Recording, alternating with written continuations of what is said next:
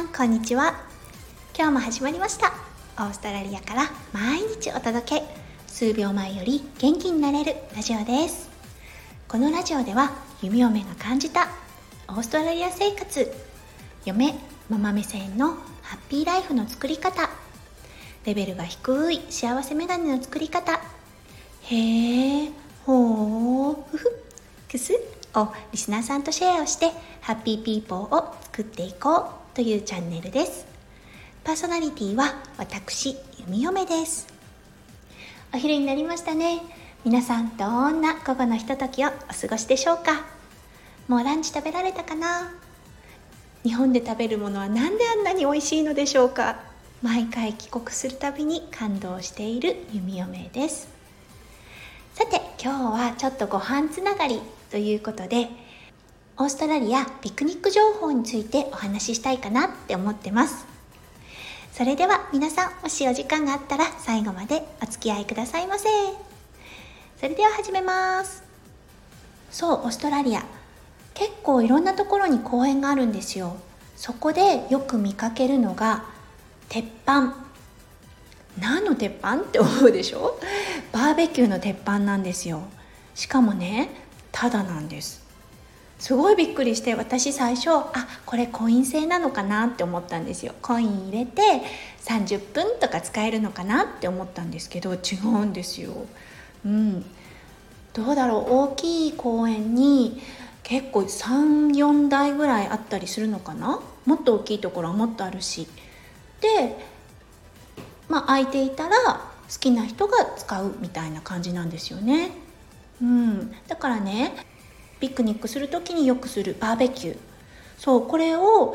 ね、日本だったらコンロ借りてとかってしますよね。いらないんですよ。公園に行って空いていたらそれを使えるみたいなね。だからみんな持ってくのがオイルとか、あとなんだろう、こうフライ返しんフライ返し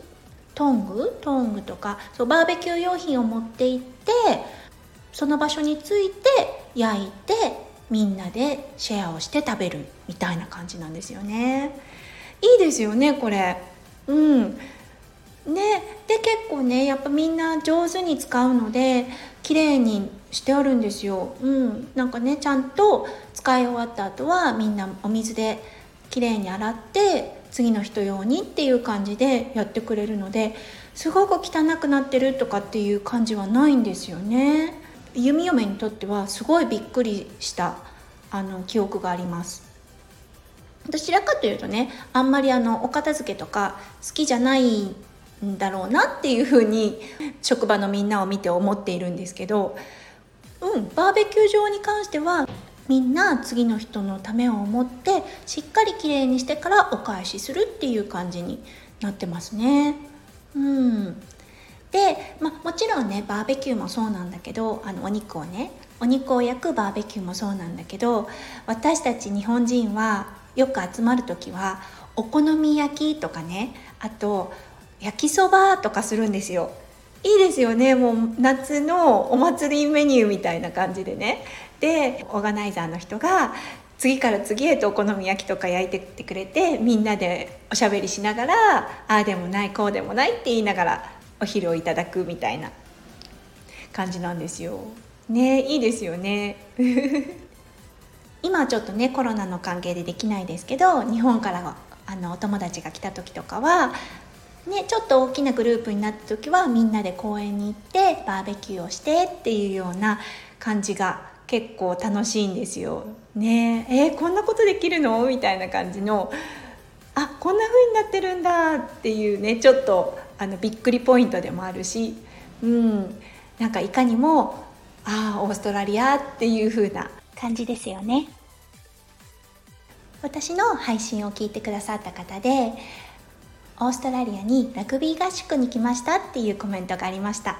オーストラリアの本市のところで合宿をしたっておっしゃってたんですけれども、あ、おそらくバーベキューしたんだろうなって想像ができたので、この配信を思いつきました。慎吾先生、慎吾先生の視力回復ラジオさん、ありがとうございます。そうね、オーストラリア夏の風物詩だいにだんになっちゃいましたね。今日も週末なので、今日もたくさんのファミリーが公園に行ってみんなでワイワイガヤガヤ、お肉を焼きながら、ソーセージを焼きながら楽しく午後を過ごしていると思います。それを想像するだけで嬉しくなっちゃうし、私もワクワクしちゃいます今日も最後まで聞いてくださってありがとうございました。皆様の週末が素晴らしいものとなりますよう、ゆめゆめオーストラリアからお祈りいたしております。それでは今日もありがとうございました。また明日配信するね。それじゃあね、バイバイ。